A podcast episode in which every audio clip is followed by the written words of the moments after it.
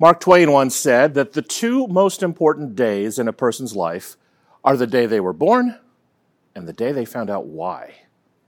Stephen Covey's book, Seven Habits of Highly Successful People, said one of our most important tasks in life is to create a personal mission statement which articulates the why of our existence.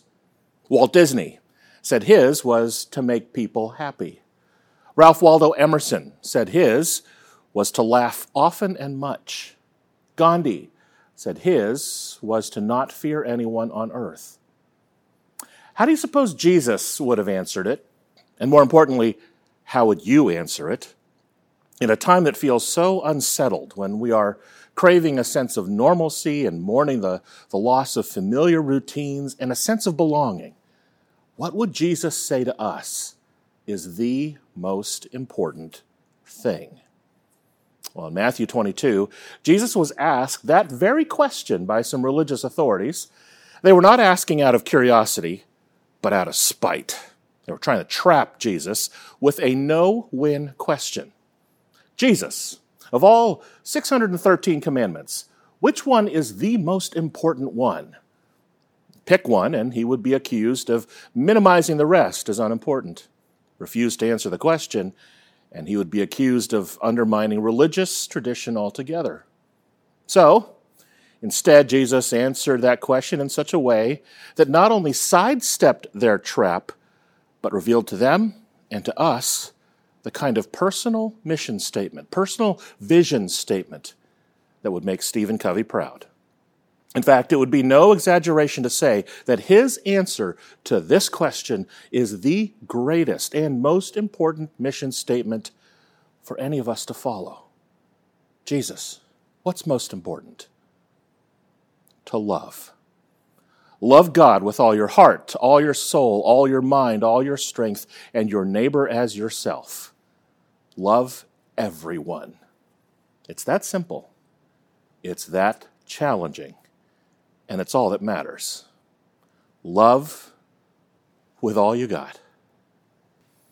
For the next five weeks, we're going to go all in in discovering what Jesus meant by that statement, which we have popularly termed the Great Commandment. By the time we get to October 10th, we will have gone deeper in exploring what it means to love God and love all. And more importantly, learn how to love in important and practical ways. And the hope is that these next five weeks would not just be a temporary time to focus on your spiritual life, but that with prayer and scripture reading and daily exercises that we will give you, this will help you discover a whole new way of living your life with greater passion and purpose and meaning. Together, starting today, we will discover how to fulfill the words of the psalmist, who today calls us to bless the Lord, O my soul, with all that is within us. Going all in will make all the difference in living the kind of life that God intends for you. The ancient Christian communities would call this kind of discovery one's rule of life. For early communities like the Benedictines, they believed that the best key to life was not just a personal mission statement, but a regular pattern of spiritual practices that would offer stability and routine to a person's life. No matter what was happening all around them, they maintained this steady, disciplined set of practices that would help channel their attention and focus them toward loving God and loving others. They called it the rule of life because the word rule in Latin means rhythm, regularity of pattern, uh, and a recognizable standard for one's conduct in life. That word rule is also connected to the Greek word for trellis, which many of you who garden and do landscaping would recognize. A trellis is a lattice structure often made of wood, created to give plants and flowers a form to follow and attach to as they grow. Eventually, a trellis will have done its job if it virtually disappears from view and is covered instead by the, the beauty of plant life for all to see. This is what a rule of life can do for you. It can help bring stability and order and beauty to your life, regardless of the chaos that you're feeling within you and around you. It is what so many of us are craving right now. We're in a time when so many of our daily and seasonal rhythms have been disrupted, and we're longing for a regular routine to anchor our lives to. We're, we're like growing plants with no structure to cling to or grow onto. We're in a time when we, we're missing a sense of identity and, and something to belong to. That's why, that's why we've missed gathering together with family and friends for life stage events and gathering in big crowds to be part of massive tribes that cheer on our college football teams and our pro sports teams. We are longing for a sense of identity and a sense of rhythm and routine. So, this worship series comes to us at just the right time. What we need is to revisit the ancient practice of the rule of life. And there is no better statement on which to craft our own rule of life than the greatest commandment Jesus gave to love God and to love all. And this is the promise we hear today that if you adopt a rule of life based on loving God and loving all, then every unsettled and uncertain part of your life can come into focus.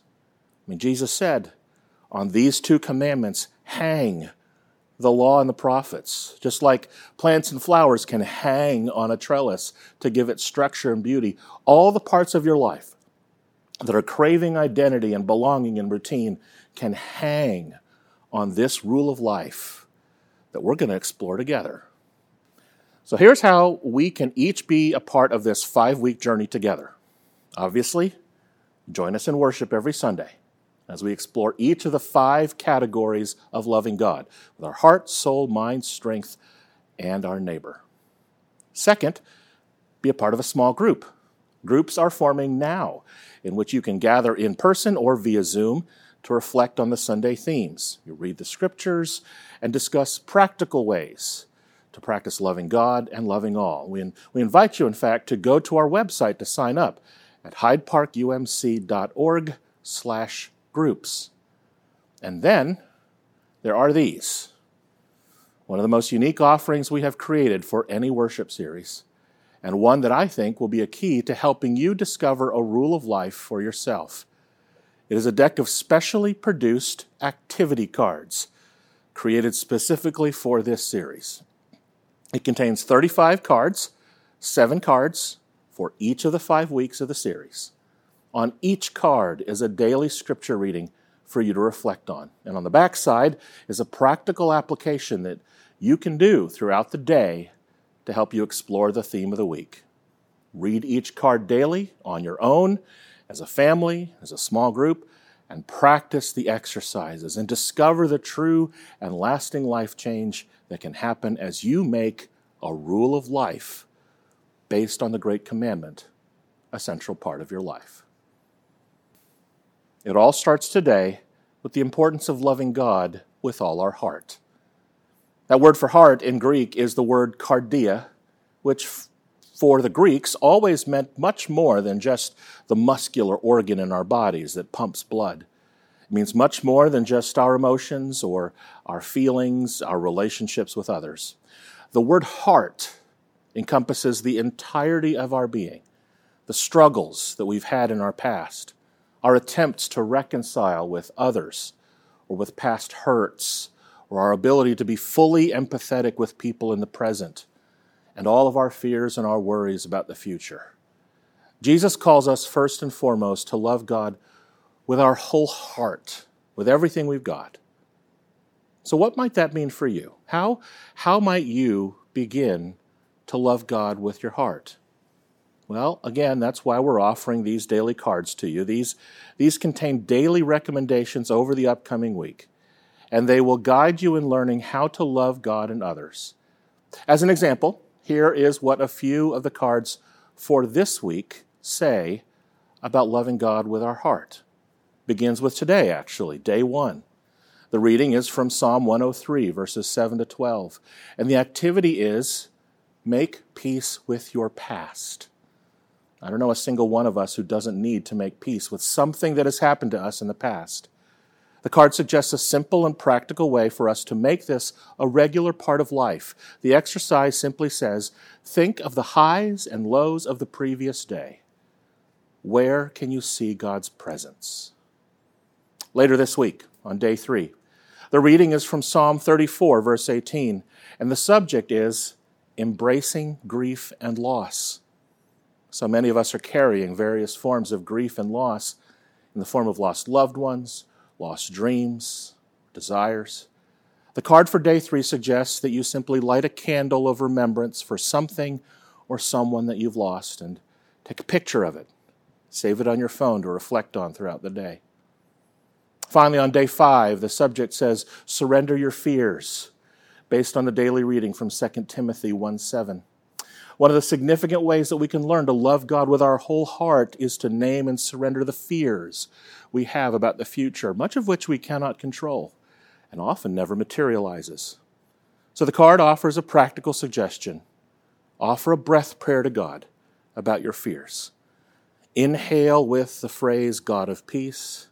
Exhale with the phrase, calm my fears. These cards are available starting today on the church campus and if you're unable or uncomfortable in coming to the campus to pick up these cards, we got you covered. The contents of each card can be emailed to you, along with some additional insights and suggestions that we couldn't fit on each card. You can sign up for these emails by going to our website at hydeparkumc.org slash daily emails. These are simple exercises that you can try every day for the next 35 days knowing that we're all on this important journey together.